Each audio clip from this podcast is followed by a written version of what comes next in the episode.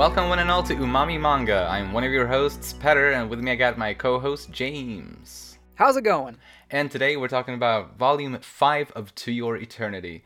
For us, it's been like three weeks, I think, since we recorded the discussion on the fourth volume. Oh yeah, you're right.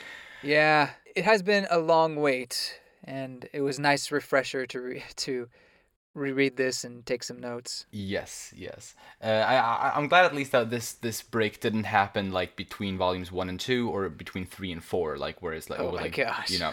At least that's good. But for those listening, if anyone's listening, you know, along real time as we're uh, releasing these, it's only been one week since we released uh, our volume four discussion. But anyway, without further ado, let's get into the the characters, talk about them one by one for this volume. So let's start with Fushi as per usual. Um, I think one of the interesting things about him in this volume is that he kind of bit- like, h- how he views all life as precious, even though not everyone else agrees with him on that.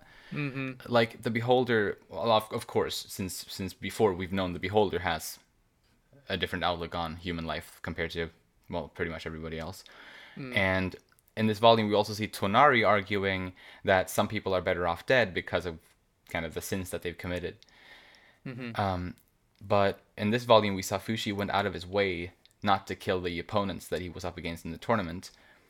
And we also see him still caring about Pioran very much like a family member, even though she may have a pretty shady past.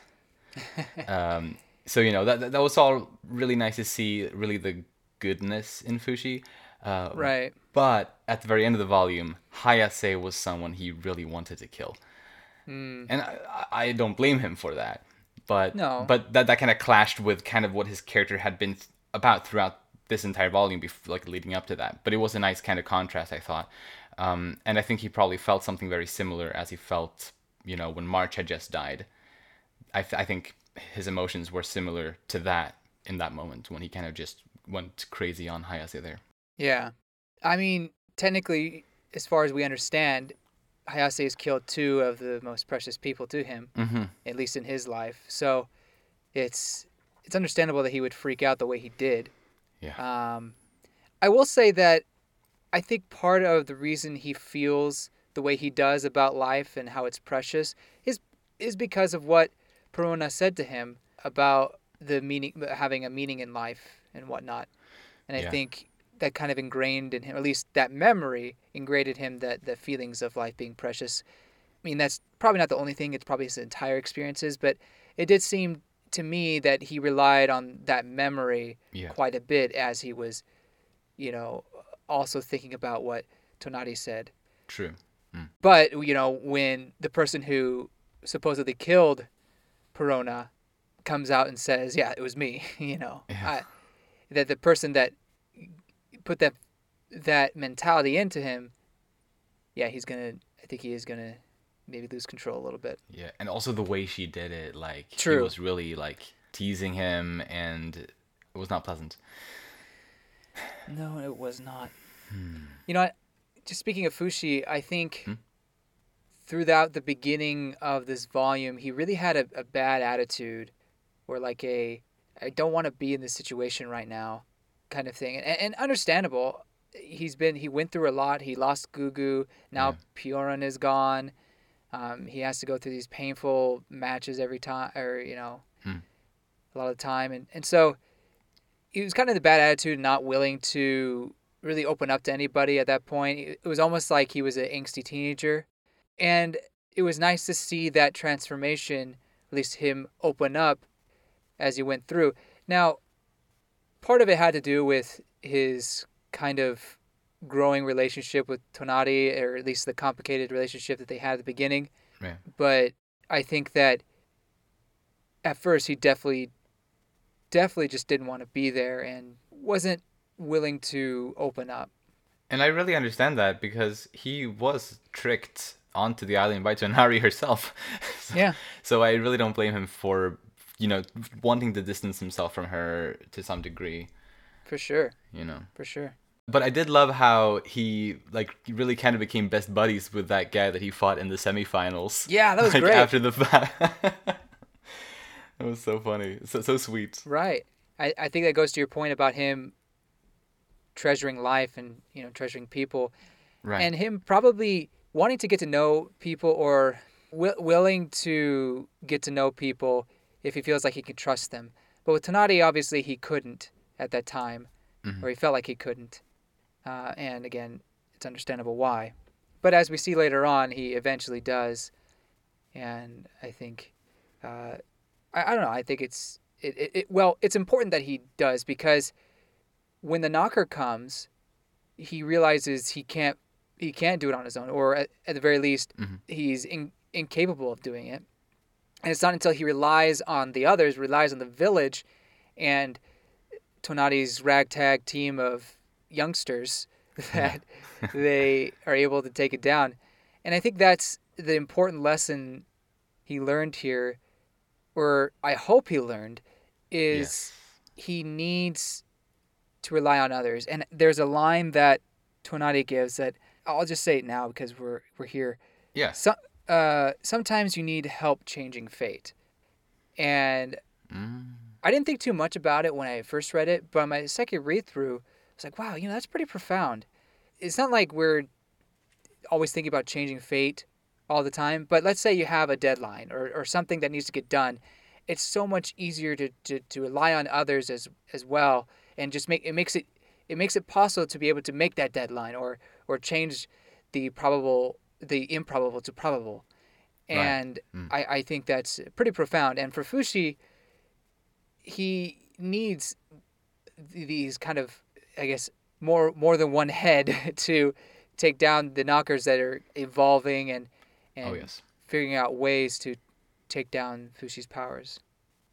Absolutely. I think I think this is something he should have realized sooner. You know, even back in Mhm. volume three, when he was actually straight up defeated by the Knocker. Yeah. uh, you know, it wasn't if it hadn't been for for for Gugu, he had he would have remained uh, defeated. Uh-huh. Um, and and even in volume four, even though in the end he defeated himself, he he well he was in Gugu's form, and he had had help from Gugu himself Right. prior, you know, to that in that in that battle. So he actually hasn't defeated a knocker by himself since the very first knocker encounter. Mm-hmm. Uh, that's really the only one he ever defeated completely by himself. And yeah, like it is really thanks to Tonari, I think, or I hope, yeah. that Fushi starts to understand that he he does need help from others sometimes. yeah. He can't just go at it by himself all the time. And I agree with you that I think he should have learned that, or I would I would have hoped he had learned that previously, in at least in the fourth volume. Hmm. But I think it's also the fact he doesn't want others to get hurt, and he knows that Yeah. if they do get close to him and start helping him, that they will hurt or get or potentially die. And I think losing P- Pioran, well, losing Gugu obviously, but also losing Pioran, you know, having that separation, kind of reaffirmed to him that everyone that's close to me, something bad happens to them. Um, a- at least that's how I see it, and I Yeah. think that was part of his hesitation to open up and to to want to rely on other people. Yeah, that that really has become a big struggle for him at this point. Yeah. But I but but I I- do feel like this volume may be a kind of turning point potentially on that regard because it was a I feel like it was on a on a new level kind of the way he Yeah. received the help from the others in this one was on a, on a new level than it had been before. So yeah, I, I do hope he can learn from that. having those explosives is, is going to be really helpful moving Ah, forward. Yes, yes, very, ho- I imagine. helpful. Right, and also having the explosive arrows that he can, you know, make as many he, as he wants of, and also having Perona's form to shoot them with. Hmm. Yeah. Uh, And that's something actually that I hadn't really, I didn't pick up on in the first or the second volumes. You know, where Perona was around. I, I know I, I I remembered from back then she always wanted to use the heavy bows because I, I don't know if it was some sense of pride in that. Mm-hmm. Yeah, I had no idea for why. her. Like at least that that's kind of the, the sense I got. But you know she she didn't quite get the hang had the, you know get the hang of those bows as we saw you know the, the couple times when she used them uh, a bow back in those volumes and we, we saw that in this one too when he was in that form but as soon as he switched to a lighter bow it was like bullseye right, right away so yeah I, I guess I guess Perona really was an expert archer. She just I, m- maybe she was trying to challenge herself, like trying to in, improve herself by using something that's that that's more difficult to use. Um, like she had already mastered the light bow, and she wanted to master the heavy bow too. Maybe I don't know. Possibly. I guess we won't find out, like for for sure. But but yeah, at, at least we know now that Fushi can shoot quite well when in her form. But another one of Fushi's struggles that became clear uh, at the very end of the volume, sort of, was in his nightmare that kind of the, the volume kind of ended off with, where, yeah, it's disturbing, first of all. Um, but in that nightmare, he he felt like he had been away from home for like a really, really long time, even though it had been barely half a year, you know. Um, and considering he will live for literally an eternity unless he's somehow permanently defeated by the knockers, which I don't know if I well I don't know exactly how that works, but like un- unless the knockers do something, he will live for an eternity. So it must be really rough if six months feels like an eternity in and of itself. To face that future, it's got to be very hard. Like there's no end in sight at all. Yeah, I imagine as he, oh, as the years pass, I think that feeling might dwindle because he is still, he's still young mentally. I think that maybe because he's so young, time is a little, it feels a little different for him. That's a really good point. Once he matures more, then maybe, maybe time will go quickly. I don't know. Yeah, no, actually, I think that's a really good point because I remember when I was like seven years old or six years old, like Yeah, man. you know, uh, time went by so slow. But summertime, you know, when you're out of school, it felt like, you know, forever. And then you get back, well, not forever, but it felt so long. And then you get back to school. It's like, oh my gosh, it's going to take years before I can get get out of school again. Whatever. yeah, Yeah, you know what I mean? totally. Didn't, go me- didn't mean to go on that tangent. yeah, no, no, but it, it, it, it, I think it was a really good point. I think that works as a really good explanation to that. Hopefully, like I, I hope he will be able to get over that with time in this kind of way, and that it, it's not going to be this kind of s- struggle for him forever. That would be that would be torture. Yeah, I agree. That would be torturous. And maybe mm. there will be a point that he feels it almost unfair that he lives forever where everyone else around him dies. And not just live forever as in he can't be murdered, but more that he doesn't age. Well, he does. Well, I guess He he, did age can in if the he boys. he can age if he wants to. There you go. Yeah. But yeah. Yeah. hmm Anything more on Fushi? I don't have anything more. All right, then let's move on to Tonari. When she was seven, her mom was murdered, and her dad was accused of having killed her, but he said he hadn't, or he, he said he didn't. Uh, Tonari decided to go with him on the exile to the island because she trusted him and she didn't want to be left alone. That's kind of her her past summarized. And I thought I thought that was also something pretty interesting about her dad was how we we never actually got to know for sure whether he killed her mom or not. Yeah, that's uh, that's what I want to ask you. Do you think her father killed the mother? I'm gonna say honestly, if I'm gonna give, I hadn't planned on giving any kind of answer to this, but Oh. my speculation, if I if I'm gonna give an answer, because I want to now that you asked me, I'm gonna say yes because, um, because when he entered the tournament, to you know get him and his daughter off the island, he ended up winning, but it changed him. Like he was acting, he was like a completely different person. Like Tonari didn't recognize him uh, Right. after after he had killed all those people, and I just feel like that might signify that he is a killer. Like that maybe he was a killer already or something like that. Not sure though, but Right. what do you think? I I I feel similarly similarly, and uh, part of it is because of the way he acts when he gets into the Coliseum and how Tonari says, "That's not my father," and the way that kind of flashback ends, but also how I believe she brings it up again to Fushi, not again, but she she brings it up to Fushi, and it, and I think she says something along the lines, "I I trusted him, that he didn't kill my mother, and that how she was wrong." I can't.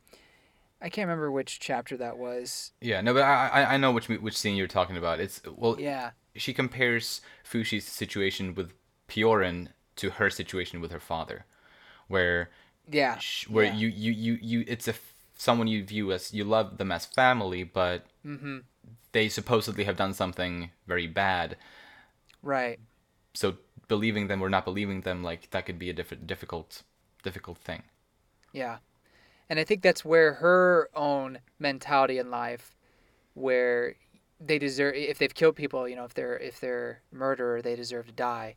Right. If they're a terrible, terrible person, they deserve to die. And I think that's where that mentality comes from because she had trusted her father, but she sees him as the, the terrible manslaughter that he that he became in the Colosseum. Yeah.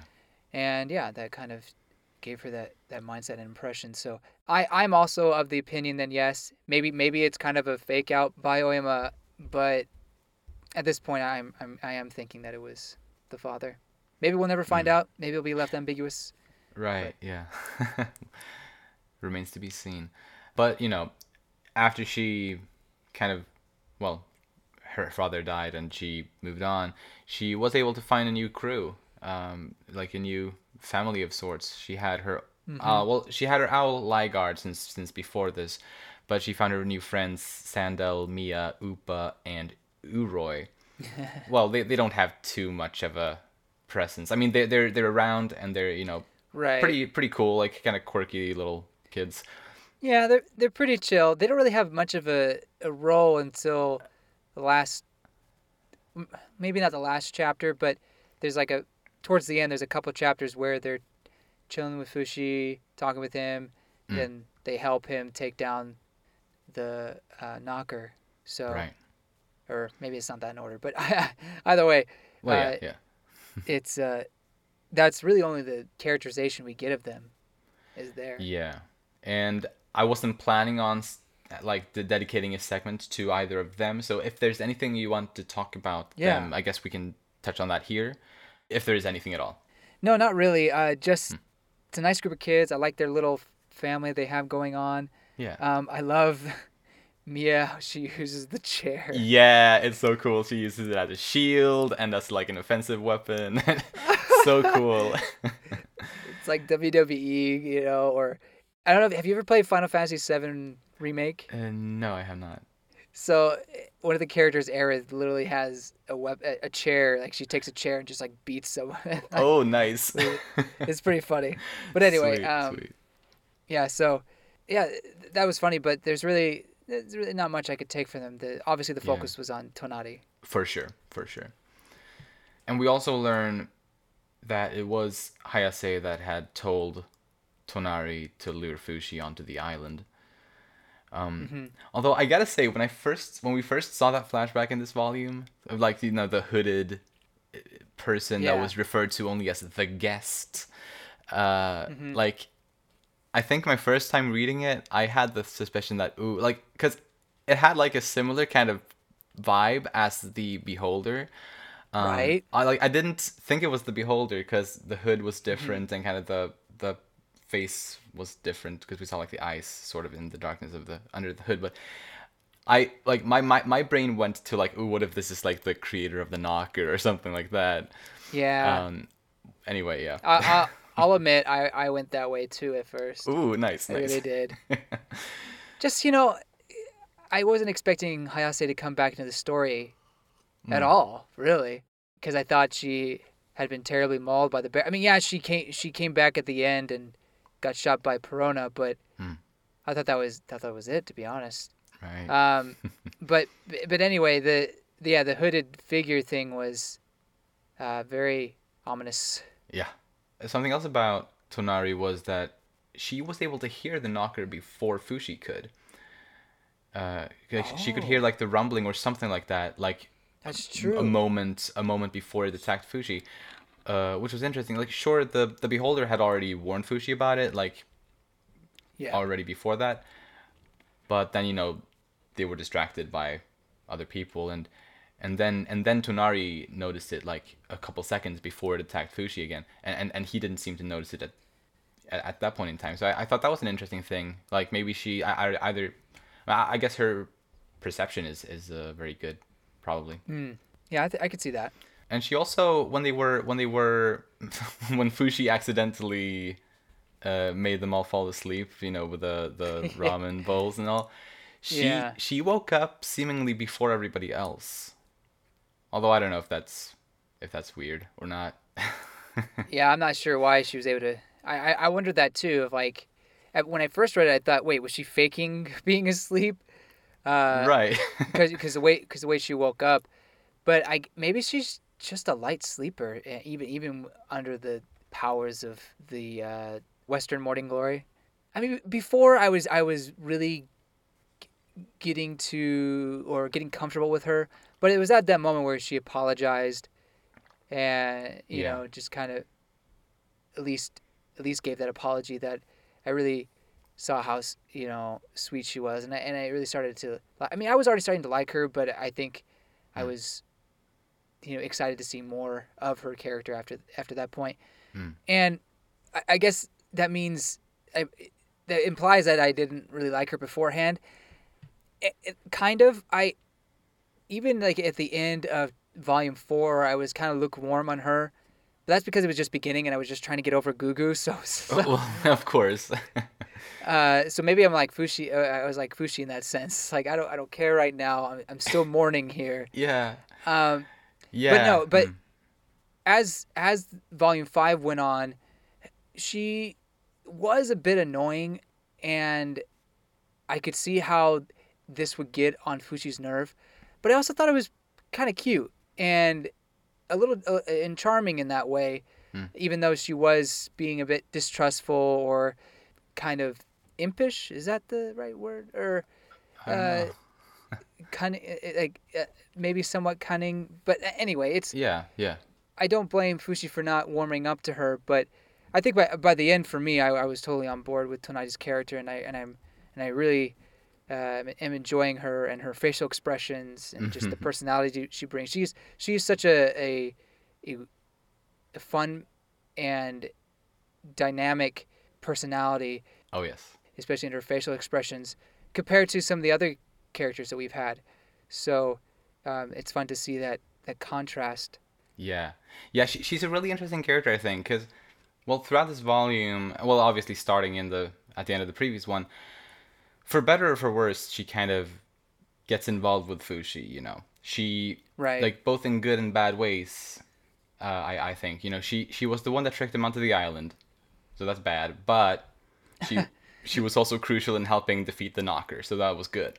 Yeah. And mm-hmm. you know, she she toys with Fushi and kind of seems to withhold information and stuff. That's bad. But on the other hand, she watches over him and tries to keep him safe on the island and all of that stuff. So she, she has like good and bad sides, which I think makes her into a very well-rounded and realistic Yeah. and interesting character.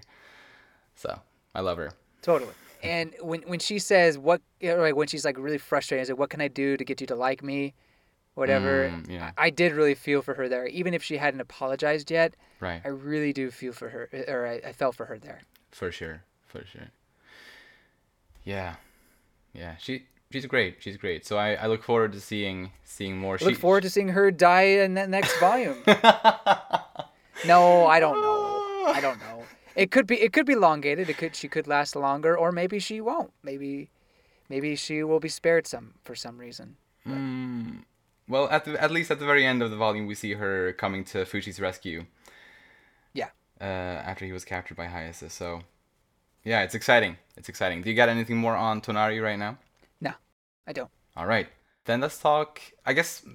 I guess let's talk about Hayase because Sure. she's the one I have the most for out of the rest of them. So, well, she's back and she has the hots for Fushi now. Oh my gosh, she has you. Oh my gosh. uh, I did not see that. Look, I did not see her getting this crazy, nor did I see her freaking licking Uh huh. his face. Yeah. Like, uh, oh my gosh! And I know it was a nightmare. Well, not the first time. Not not the first time. No, I, I what about to say? Mm, mm. I I know I know it was a nightmare, but she was literally raping him or about to rape him. Uh, yes, yes. But that but that was that was his nightmare. So I guess we can't say that that was the case. But I wouldn't at this point. I would not put it past her. Well, honestly, the thing the thing is like when we see you know, yeah, yeah, like the very end of the volume where it's in the nightmare, she she does lick him the second time, but the first time is like real, real thing happening. Right. He's lying there on the ground sleeping, and she comes over there, puts her body all over his, and she licks his face, and like ah. that's super disturbing. First of all, that in, in and of itself. But I mm-hmm. don't even want to imagine kind of what else she might have done to Fushi while he was sleeping there. Like, it's really disturbing. It's so disturbing to like. I honestly, I mean, uh, we don't know. We don't know because you know that that was kind of just just a brief little little scene. It was kind of cut off from that. So you're saying it could be implied, not not not for a matter of fact, but it could be implied that maybe what Fushi was dreaming about is kind of what happened earlier. Maybe, yeah, I think potentially. Oh, that would make more sense why his dreams would go that way. Mm. Oh, So yeah, man. it's uh, really that's messed up. really messed up. Yeah. Dang. So I, I wonder what's happened to her to make her suddenly like desire Fushi in this way. You know, I, I mean, I guess it's been four or five years. Like, um, so a lot could have happened, but yeah. she definitely has changed. Yes. Yeah. I mean, she's yeah, super crazy. Uh-huh. Uh, I I don't know if I don't know. I think I wrote my wrote my notes. The bear claw to the face messed her up even more than I thought it would. Oh, yeah. Um, also, her nails are nasty. They are gross. She put she puts her hand on Mhm. to, uh, on, uh, Tonari at one point, and they're just like nubs, the gross nubs. Yeah. Um, anyway, I, yeah, I don't. She still has the Yanome soldiers, exactly. and that tells me that she hasn't been exiled. At least, I, I don't think she. She still has some sort of control, or at least some sort of power within her uh, people. I think. yeah, right. It seems that way. Yeah, it definitely seems that way, right? Yeah, I think so for sure. So, because one thought I had, especially if she is, you know, desiring Fushi's body, is maybe she wanted a child from Fushi so that she could Mm. gain some sort of status or uh, power within her, her within her people Yeah. that way. That's a really interesting theory. Without, I'm not going to say anything unless you haven't seen it or unless you've seen it. But just, Uh-uh. just going to ask you: Have you seen the cover art of this volume? No. Okay. Do you want to know what it is, or Oh, is it a spoiler? no? No, it's not. It's not. Oh, But I, I- know you've been uh, reluctant, kind of, to to see the the cover art. Oh, yeah, yeah. Uh, that's because. It, it, well, I'm reluctant to see the cover art of the volumes I haven't read yet. Okay, okay. So basically, the cover art for Volume Five is Hayase, in like as like Oh, really? in the focus, and at her feet, between her legs on the ground, is a baby. What? Yes, No. just a baby, like a newborn baby, and it looks really disturbing. And like she has like her guards kind of behind her, but like in the foreground is her and that baby child between her legs. No way. So, so that well, okay, well now my now my theory has a lot more support. yes, that, that's why I thought it was interesting. um, and so, actually, let me say one thing Uh-huh. related to this that I could have mentioned earlier, but I think this makes more sense to mention it here. Uh, Okay. I think pretty much every, maybe not necessarily every cover art, but pretty much all of them, maybe all of them, but not guaranteed, they are images of a character's dream of their desire. The first volume had the boy, you know, ex- like walking out away, kind of. You know, he he's in the wilderness, Uh-huh. again, walking with his best friend, the the wolf, toward better Yeah. better better places. That was his dream. Volume two had March as Right. an adult. That was her dream. Totally. Volume three had Gugu. Well, it had the whole family, you know. Gugu, Rean, and Boozman, Perona. Oh, not Perona, Pioran. That that family, and like, because that that was Gugu's dream about having a family and people that cared about him. And volume four is Gugu and Rean together. That was their dream of being together. Oh, that's the volume four cover. Yes. Oh. Uh, Gugu without like his face is normal, also. So Oh. yeah. I gotta see it. Oh, so like it, man. it, it's it's their shared dream of being a couple uh, on like represented on volume four cover, and on volume Mm-hmm. five we got this one with Hayase with this baby child between her legs. Man, that is so okay. Couple things. Yeah. One, that's a spoiler.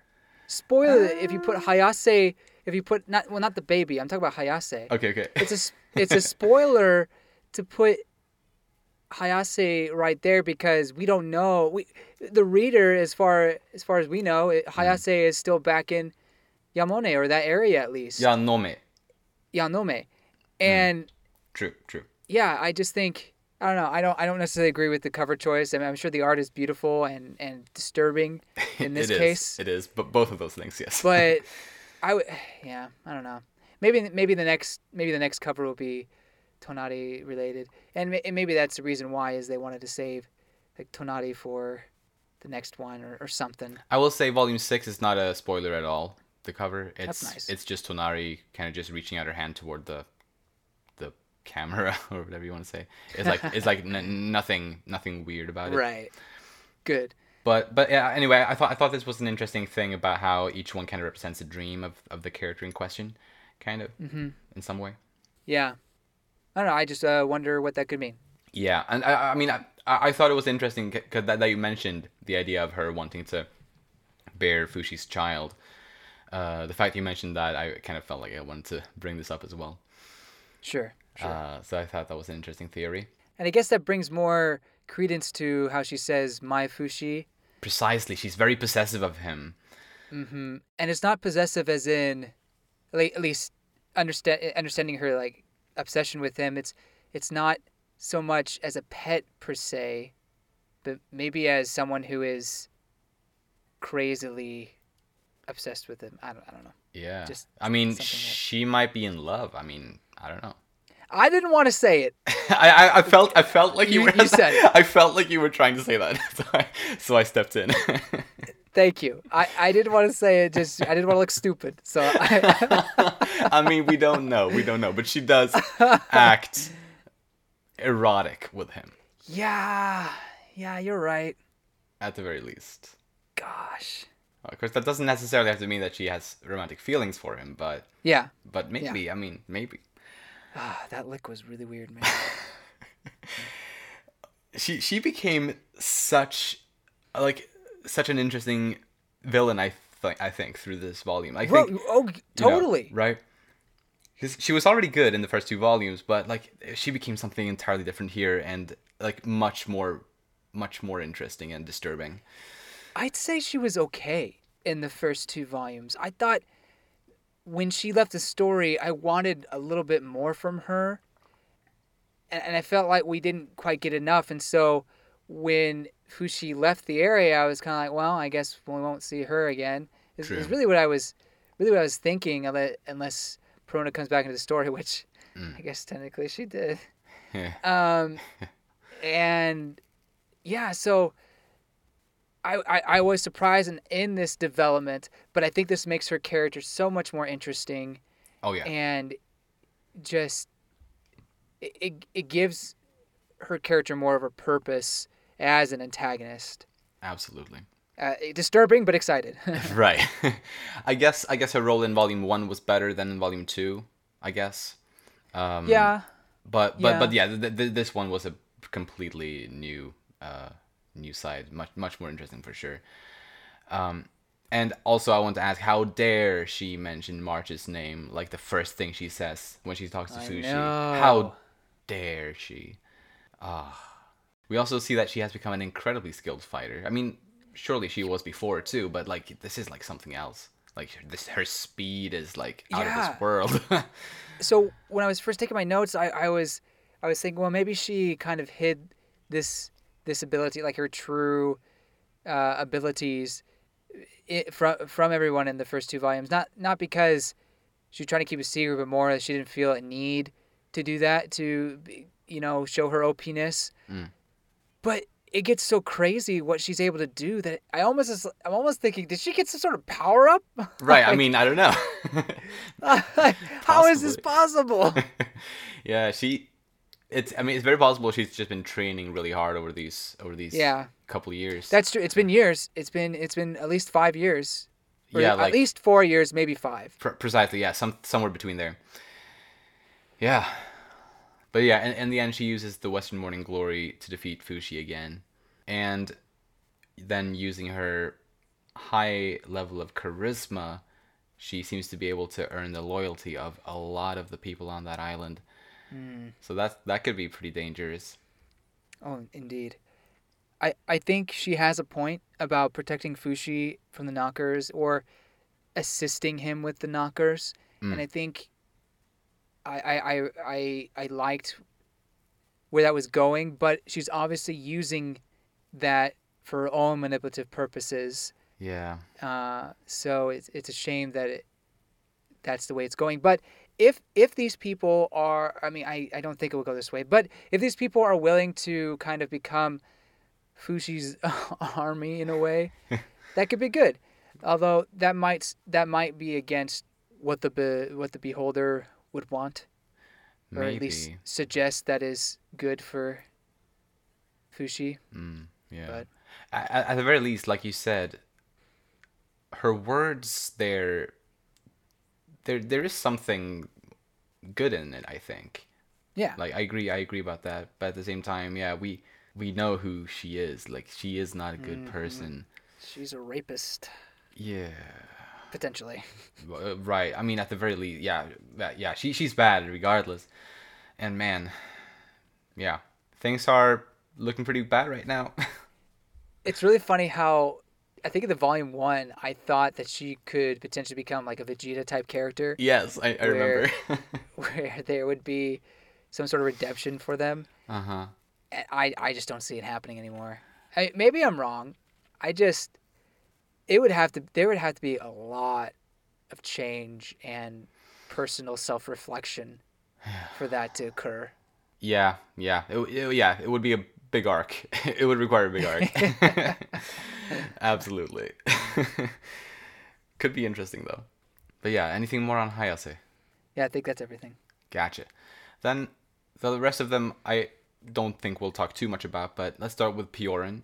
So, you know, she was a Yanome prisoner when they first when we first met her in the story because she had supposedly poisoned 10 people. Uh, which first of all, I guess we can't know for sure if that's true. That that's what Tonari that's the information that Tonari had received about Pioran. Although personally I feel like it might very well be be true. Like I, I wouldn't at all be surprised. I I'd say ten is too low. yes, honestly. yeah, like it, it- it's considering she she we always or not always, but from very early on we knew she was a prisoner, uh, you know, a criminal of some sort, and also have you know her association with Booze Man. He's already shady as fuck, so you know she, yeah, makes sense. I think I wasn't surprised to hear that. I wonder if she was, because they say poisoned, and, and maybe she was just being rebellious. But I wonder if she was a spy of some sorts in her younger days for her country against the Yanome. Right. Yeah. Like I've also had like thoughts about that because we know that volumes three and four take place in Takunaha, which mm-hmm. seems to be at war with Yanome, at least based on what Pioran tells Fushi when they're on their way to Takunaha. Yeah. So, since she seems to be living there, I think that's I think that's a very good possibility given also what we learn about her past in this volume. So, Yeah. some so, some something like that makes sense. I think. I love I loved her and Fushi's reunion. Yeah, It's just very wholesome. Totally. You know, like seeing grandma again after years yeah. apart or something like that. So it was great. That was that was great. So yeah, I really hope I really hope the the two of them can get off the island safely in next volume. The two of them and Tonari and her crew as well. That would be nice. That would be that would be ideal. Maybe too too hopeful. I don't know Yeah. for this story. I mean, you know.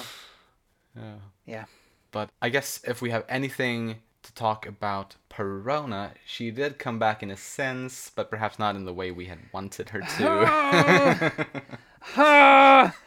Okay. Here, let me Oh. let me let me just say, Mm-hmm. I'm upset. Perona potentially died. Uh, just off screen like that, like no warning whatsoever. I think it was an effective way for us to for us for the reader to feel similarly to Fushi in that moment. Oh yes. Oh yes. But I'm I'm less upset that she died, and more that she didn't get any more screen time of her being herself. That's fair. To me, I felt while while I loved the arc that was there, I felt like there could have been even more for her character. Um, and the way it ended off, it felt like maybe she would come back again. Not not in this way, but Mm. s- somehow bring it bring together. Maybe Fushi learns to transform into others without them dying somehow, which is totally against the whole principal Hmm. concept. And, and Be- and Beholder has said that's basically how it works. So it doesn't it doesn't seem that's possible. No. And I'm just sucking on the copium. That's fair. That's fair. but I, you know, I, I it, it- to me, it just wasn't. It, wa- it really wasn't fair to have a character that I really loved Mhm. just die off screen like that and not not come back. It's hard, man. Yeah, it's I- hard. I feel your pain. It's uh, I, you know what? You know, so I I think it's safe to safe to assume that she is dead based on you know the Mm-hmm. sys- the magic system of Fushi. And yeah, and based on what Hay- Hayase said as well. oh yeah, uh, right, exactly, precisely. She straight up said she she she killed her. She said that. Um, but thinking about how how she died and like, well, I think it must have happened very very shortly after Fushi left in Volume Two.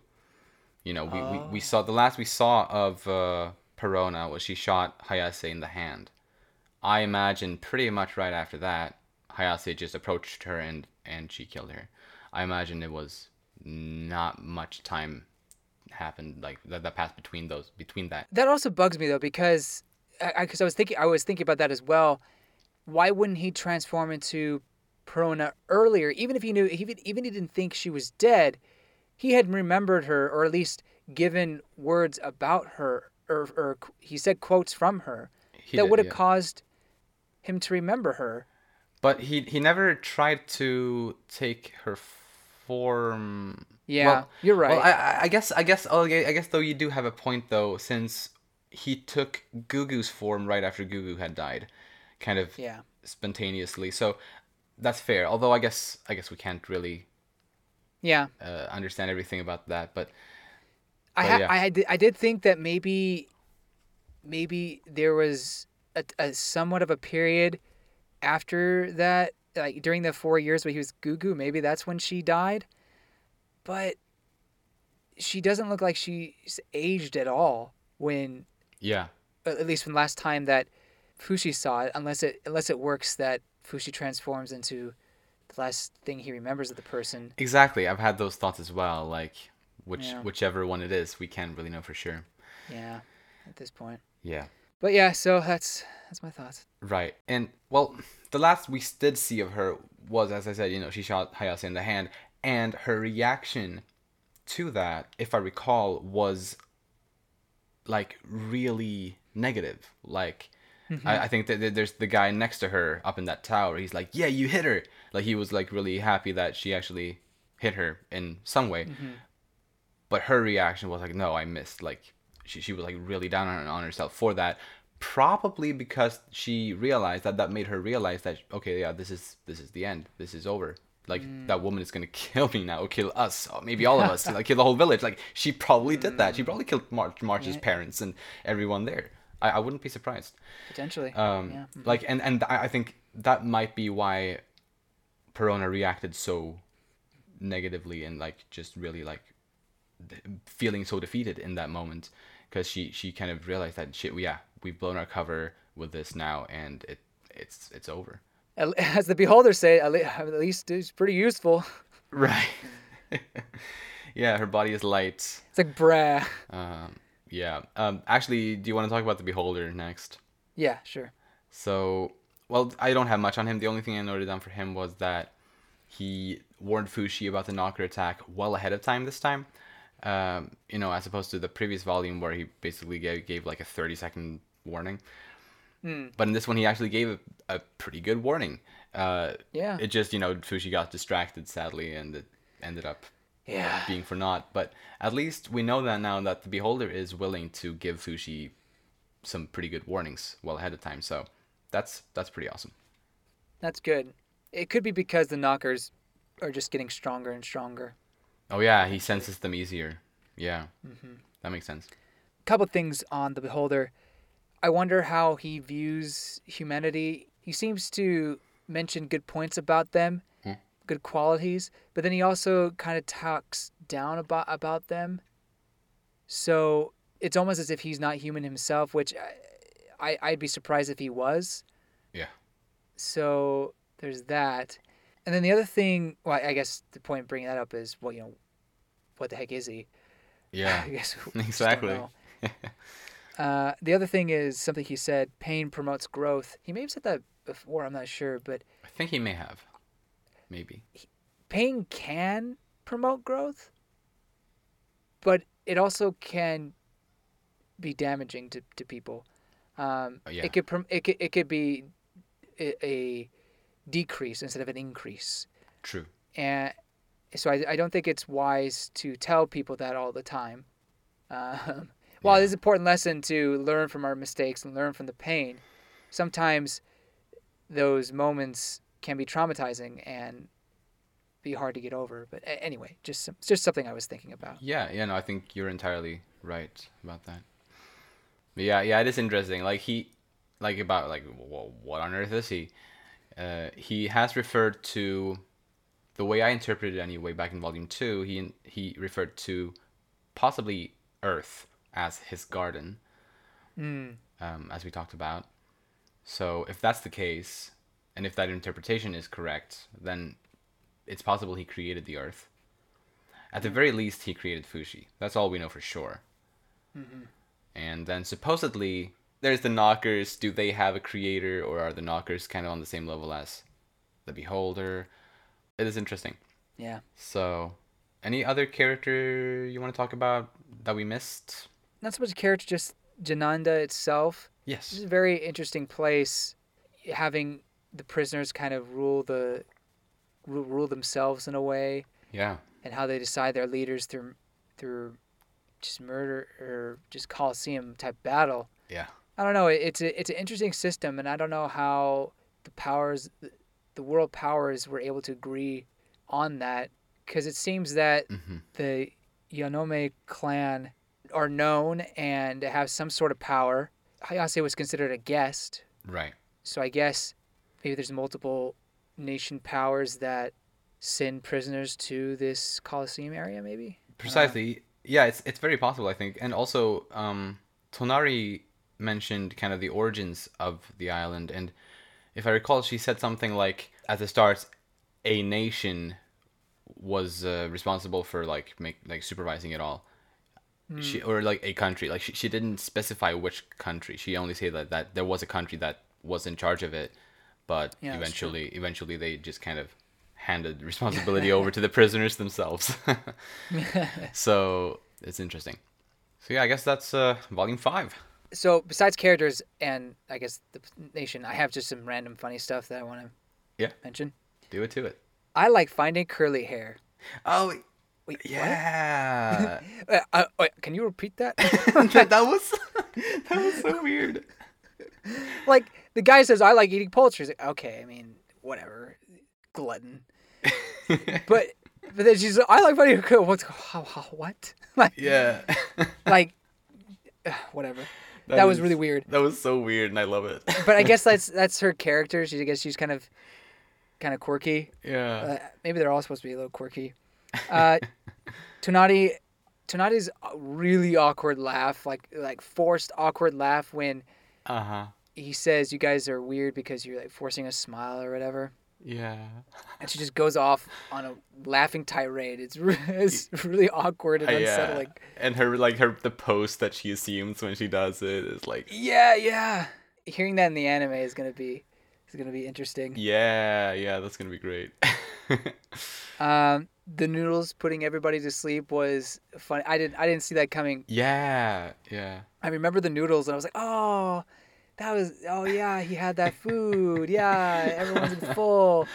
And it's like, oh wait, the the the, the Western Morning Glory. right? Yeah. Fushi was just as surprised. He's like, oh, I had that in there. ah. Oopsies. Uh, Uh, and then my absolutely favorite line in this entire manga, and and Ooh. up there with my favorite lines of all time. ooh. I want to eat that.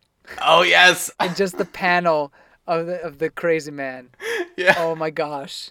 Yeah, you sent me like Oh. two times. You sent me that picture, and like, I, I it, this is going to become a meme.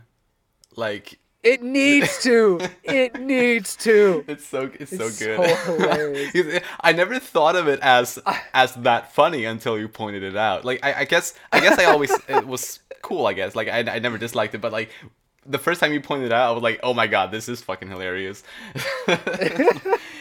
Yeah, I I love it. I I said uh, just just so people could see how um, degenerate I am.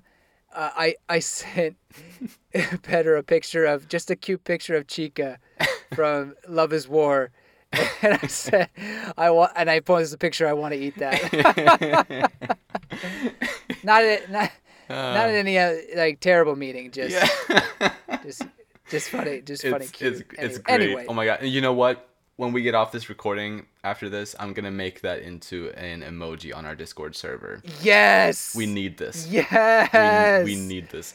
Uh, by the way, we have a no. We have an open Discord server for anyone who wants to join. Oh, it. please come. If you're if you're listening on YouTube, there's a link in the video description to our Umami Manga uh, Discord server. It's a pretty small Discord server at this point, but you know we talk about anime, manga, weeb stuff on there. It's fun.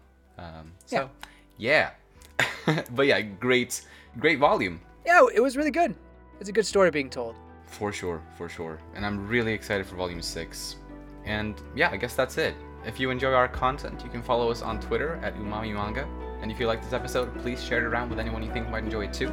Thank you so much for listening, and we'll see you next time where we'll talk about Volume 6. Bye bye. See you later.